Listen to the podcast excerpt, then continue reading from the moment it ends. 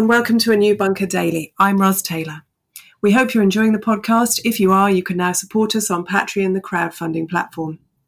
Backers get lots of benefits, including an ad free version of the podcasts, attractive mugs and t shirts, and access to our next live stream on Thursday, the 11th of June. Search Patreon Bunker Podcast and find out how you can keep us in rude health. These are strange times for anyone who's been a Conservative. The government is paying many people's wages, it's borrowing and spending money on a scale that would have made Jeremy Corbyn blanch, and it's pulling us out of a single market that was in large part the creation of Margaret Thatcher. Is there anything left of old fashioned conservatism at all? And will anyone put it back together again one day? He left the Conservative Party last year to defeat Tory zealotry over Europe, but he was once a Conservative MP. Now he's a Times columnist and broadcaster. Talking to me today is Matthew Parris. Matthew, hello and welcome to the bunker. Hello, Ros. What surprised you most about the way people have reacted to this crisis? I haven't been very surprised by the reaction of Conservatives to the crisis. I, I am despondent about it, but but not not entirely surprised. You you asked a moment ago, is there anything left of old fashioned conservatism? Old fashioned conservatism actually does believe in the power and authority of the state. Uh, old fashioned conservatism tends to believe in the obedience of citizens to the state, and old fashioned conservatism tends to believe that needs must when the devil drives. And so, in the case of a crisis like this, I, I would no more expect uh, old fashioned conservatives to, to be worrying about the cost to the state or the damage to the economy, or, or, or certainly wouldn't expect them to be making that their first priority than I would have before the Second World War when, when it was obvious that. Uh, that the the the, um, the frugal state was out of the question, and we just had to spend as much money as we needed. I think you've seen conservatism responding as conservatism probably always does to to uh, big existential crises. I'm I'm sorry because I, I think we've forgotten the economy here and that we shouldn't have, but I'm not surprised. The crisis has totally altered the relationship between the ordinary person and the government, and we've had to obey laws that we couldn't have imagined only six months ago. The idea of being confined to our homes except for an hour of exercise and shopping is just un- unimaginable then. Is this going to change, do you think, what we believe the state can do and is capable of? Is it going to make us more positive or, or, or the opposite about, about the state's possibilities, if you like? Well, it's certainly true that the, the response of uh, the ordinary citizenry of, of, of Britain uh, has been uh, remarkably compliant. Uh, indeed, to, to, the extent of people shopping their, their neighbours for disobeying the rules. Uh, again, that doesn't entirely surprise me. There is a sort of element of, um, of uh, I wouldn't call it subservience, but at least obedience does run through the the English character. I think it's going to be harder for quite a while to make the case for individual liberty, just as it's going to be very much harder for quite a while to make the case that there doesn't exist a magic money tree. Slowly, I hope we'll, we'll get back to the the old verities, um, the the uh, the gods of the copybook headings, but I, I don't think we're going to for quite a while. indeed, a, a, lot of people are now are complaining that they be they are being asked to take their own decisions. They preferred it when the government was taking decisions for them.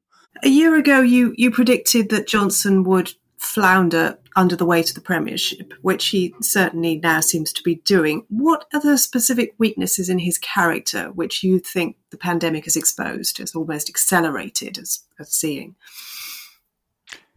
Well, first, I'll I'll, I'll give you a, a strength in his character. I, I, I think he's probably a genuine liberal. Uh, I don't think he actually likes governments bossing people around very much. So I I think that he hasn't, in some ways, been the right person to be prime minister d- during a crisis in in which really uh, the, the the big state had to boss people around. His weaknesses uh, are he he's lazy. Uh, he he doesn't read his briefing he is not interested in the, the detail of things. He doesn't really care very much about people, I don't think. He's, he's not, not what I, I would call a compassionate person. So he's having to pretend to be a schoolmasterly character when schoolmasterliness is far from his nature and when on the whole he doesn't do his own homework. Do you think that was the reason for the for the later lockdown? And we locked down a, probably a week later than we could have done in order to minimise deaths. It's now being suggested. It was that. Do you think Johnson's influence, his reluctance to to uh, to put limits on people's liberty in that way? Boris Johnson won't have been the only one resisting lockdown at the beginning, but he will have been the prime minister, and he will have heard arguments between those in his cabinet who wanted a lockdown straight away, and those who said, oh, this is just a serious kind of flu, it'll probably pass. We've panicked about things like this before, and we there's no point in panicking yet. And I, I think by disposition, he he will have been sympathetic to, to that those second voices. So to the extent that the prime minister made the final decision, and he certainly influenced it, his influence will have been on the side of uh, hang on a bit and let's just see if this blows over. And I wanted to ask you about the rationale for keeping Dominic Cummings when most people seem to think now that he should have been sacked. Uh, what what is behind that? Do you think is it because Johnson is now so heavily dependent on Cummings, or is it a, a, a, more of a fear that Cummings knows where the the bodies are buried and may not hesitate to to spill the beans about that? To mix my metaphors, uh, or, is it, or is it just that he's he really does need this man now, and he can't imagine functioning without him? I don't think there's a single explanation uh, for, for Johnson's loyalty, and he's not a naturally loyal person, his loyalty to, to Dominic Cummings. I think there are many reasons, and you've touched on one or two of them. Uh, one is uh, he, he's not an original thinker, he's not a great thinker at all. He doesn't do detail.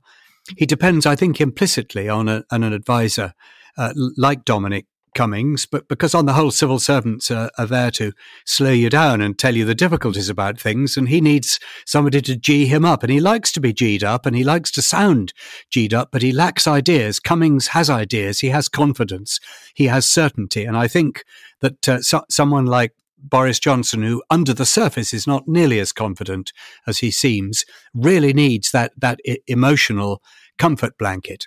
Secondly, Boris is proud. And I don't think he would like to be seen to have been forced into sacking one of his advisors. So there will just be an element of, of pride there.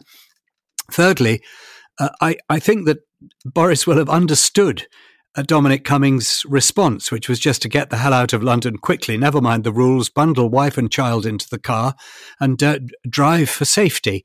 I, I think Boris will entirely understand that set of responses, and so will not have been personally deeply disapproving of what Dominic Cummings did. But all in all, by sticking so firmly to him right from the beginning, he, he, he then got himself into a situation where the loss of face, had he changed his mind and sacked Cummings, would have been terrific. And uh, for all I know, uh, Cummings could have uh, wreaked his revenge on Boris Johnson. Cummings is pretty contemptuous of the intellectual weakness of most politicians. He has worked closely with Boris Johnson. I think he could have been savage if he had been sacked. One of the things that is always a paradox for me about Johnson is that he is fundamentally, as you say, he has liberal instincts, and yet since he's become prime minister, the only things he's he's done have been very authoritarian, like proroguing parliament and relying on a single unelected advisor and sidelining his cabinet or in, installing, you know, yes people to it. And how do we reconcile those things about Johnson? Because I can't really get to grips with them. But part, partly those things are a sign of weakness rather than than strength. He's afraid of Parliament. He would be afraid of a cabinet of of equals. He he's he's always nervous. I think he suffers a little bit from imposter syndrome, and and, and so he, he his his instincts will always be to to try to sideline opposition or silence opposition and and um, anyone that's likely to make trouble to, to, to somehow get rid of them. He doesn't like confrontation of any kind. But that doesn't mean that as a man he's he's not a, a bit of a sort of live wild and free kind of person. He that that's the way he has lived his life. I I, I doubt whether he's changed. Think he can survive what's coming up? Because we're going to see a big rise in unemployment, which is unprecedented in, the, in, in, in recent memory in, in the UK, and it's very hard for a government to survive. What, how long do you do you give him? Really, can he can he stay in charge? I would still give him at least an even, or perhaps slightly better than even, chance of uh, of carrying on to uh, 19, 1922, 2022. Um, things might, uh, the way things would go wrong would be if the Conservatives got into deep trouble in the opinion polls and it became clear.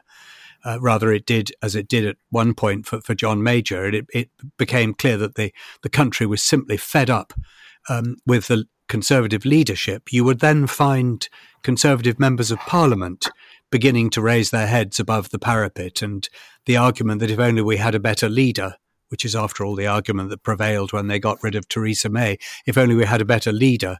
Um, in other words, the, the Parliamentary Conservative Party might panic and might ditch Boris Johnson. That that that's the only way I could see it happening. There will be rebellions. I mean, we we we may have a rebellion coming up over travel quarantine, or the prime minister may just about be able to buy that one off. There will be other rebellions, and as his authority is nibbled away, and I think it will be nibbled away, his position will become more precarious. But I don't rule out his hanging on. He has a pretty good majority. And if he does go, is there anybody in in the cabinet or elsewhere in the party, indeed, who could replace him? I, w- I would say that, that Jeremy Hunt, uh, whom he beat to the leadership of the party, but who put in a pretty solid uh, leadership uh, campaign and has been putting in a, a pretty solid COV 19 campaign as well. Uh, Jeremy Hunt is everything that Boris Johnson isn't. Jeremy Hunt is not exciting. Uh, he's he's not particularly bold. He's not rash. He's not colourful. Uh, he's well briefed. Uh, he's uh, patient. Uh, he he works hard. He understands his portfolio. All those qualities that uh, Boris is is lacking. We we may, as a country, be looking for someone with a little less charisma and a, a little bit more bottom, if that's the phrase. Speaking of that, I noticed uh, Jeremy Hunt was first up on his feet once uh, Johnson had had his exchanges with Keir Starmer today in PMQ. Well, how do you think Keir Starmer is doing? Is he? I mean, clearly you're you're not a, a Labour supporter, but how do you rate his first his first uh, weeks in in office? I think Keir Starmer has been better than I had expected. Uh, uh, he has always, obviously, been a, a, a man with a, good mind, a, a steady nerve on the whole, uh, a middle of the road, moderate instinct, and and and so one never thought he was going to be a car crash of a leader, but he he'd always seemed to me a little bit timid. He always looked a bit as if he'd just seen a ghost, and I I, I, I did wonder whether whether he would rise to this, but I think he has risen to it. The the the strength that he's displayed is also, I think, a a, weakness that he needs to watch out for. You'll hear the word forensic whenever people describe the way he is handling things, the way he's handling prime minister's questions, the way he's handling issues. Uh, forensic, because everybody knows he's a lawyer and, you know, he was in charge of the uh, Crown Prosecution Service. And, and so forensic is as forensic does. You can sort of poke around at uh, people, ask awkward questions, embarrass them, make them squirm. You can do all those things, and he has been doing them, I think, to, to very good effect. But as the leader of the opposition, you do eventually have to burst through the ranks, come out in front, and set a direction. Whether he's going to be good at that or not, I don't know. But he's he's been decisive just recently, and deciding to go for the government uh, for its uh, lack of caution in coming out of lockdown instead of go for the government for its uh, reticence to come out of lockdown. The opposition could have gone for either of those, and uh, he's he's clearly made the firm decision that uh, if this de-lockdown doesn't work, if there's a second wave, then his warnings will will sound uh, pretty sage advice. And if Boris gets away with it and the, the de-lockdown works okay and the relaxation works okay, I'm not sure anyone's particularly going to complain that the Labour Party were a bit nervous about it. So he's made a good political choice there. Hmm.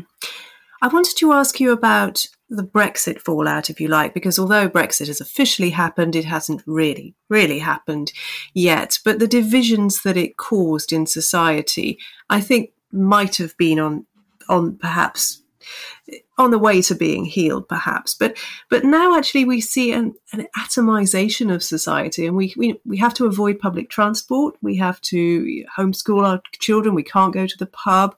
Those areas in which we were meeting and talking to each other. Um, have, have been eroded, and you see that also with, of course, elderly relatives. Many people have not seen their elderly relatives in person. One of the big divisions over Brexit was between older people and younger people. How are we going to avoid slipping into an even more, you know, atomized version of ourselves as a society? Do you think?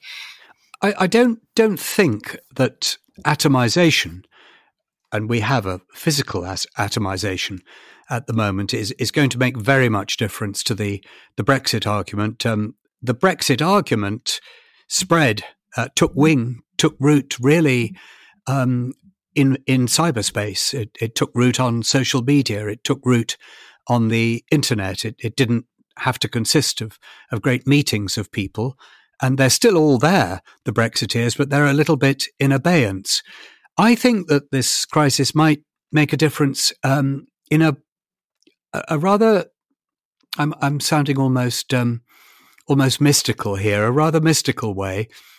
When you get in to a, great state about something, you get your knickers into a twist about something, it all gets on top of you. It all seems impossible, and you you can't get anything into perspective uh, any longer. A, a, a, good shock sometimes helps to to, uh, to, to to helps you to to right the balance in your mind, or simply turning away from what you're doing and facing some other big task that's urgent and has to be done. Then, when you come back to the thing that was troubling you, you realize you you really got it all out of proportion.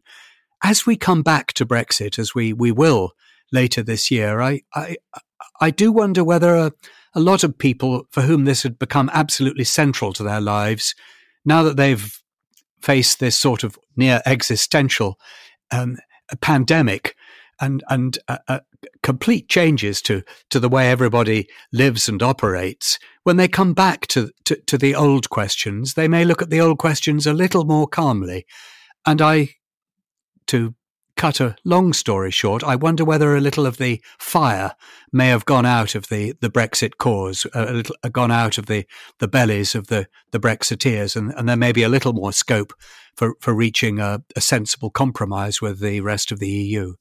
Let's hope so. Um, I do. Do you think society will change radically after this experience, or will we just all be so desperate to go back to normality that it is uh, it, things will carry on much as they did before? If it does change us, how how will it change us? Well, certainly, a good way to to end uh, a newspaper column these days is with the old cliche one thing is certain uh, things will never be the same again. I i rather think that, that they'll get back to something like normal. I, I everyone's saying oh I, I, I was going to restaurants far too much. I realize you don't need to. We'll be back in restaurants. We'll be back in pubs. Um, people are beginning to miss the office a bit. There'll be uh, I, I imagine a good deal more virtual working and and um, video conferencing just because a lot of us have learned how to do it and learned that you can do it that way. And I don't suppose people will be flying to New York for a meeting and then flying back again. But those changes will be fairly marginal, and I, I would expect us to return more or less to life as we lived it before. A comforting some, a thought for some, but not so much for others. yes. Thanks so much for joining us, Matthew. Listeners, there's another Bunker Daily tomorrow, and don't forget our next live stream. Search Patreon Bunker Podcast to find out how to sign up. We'll see you there.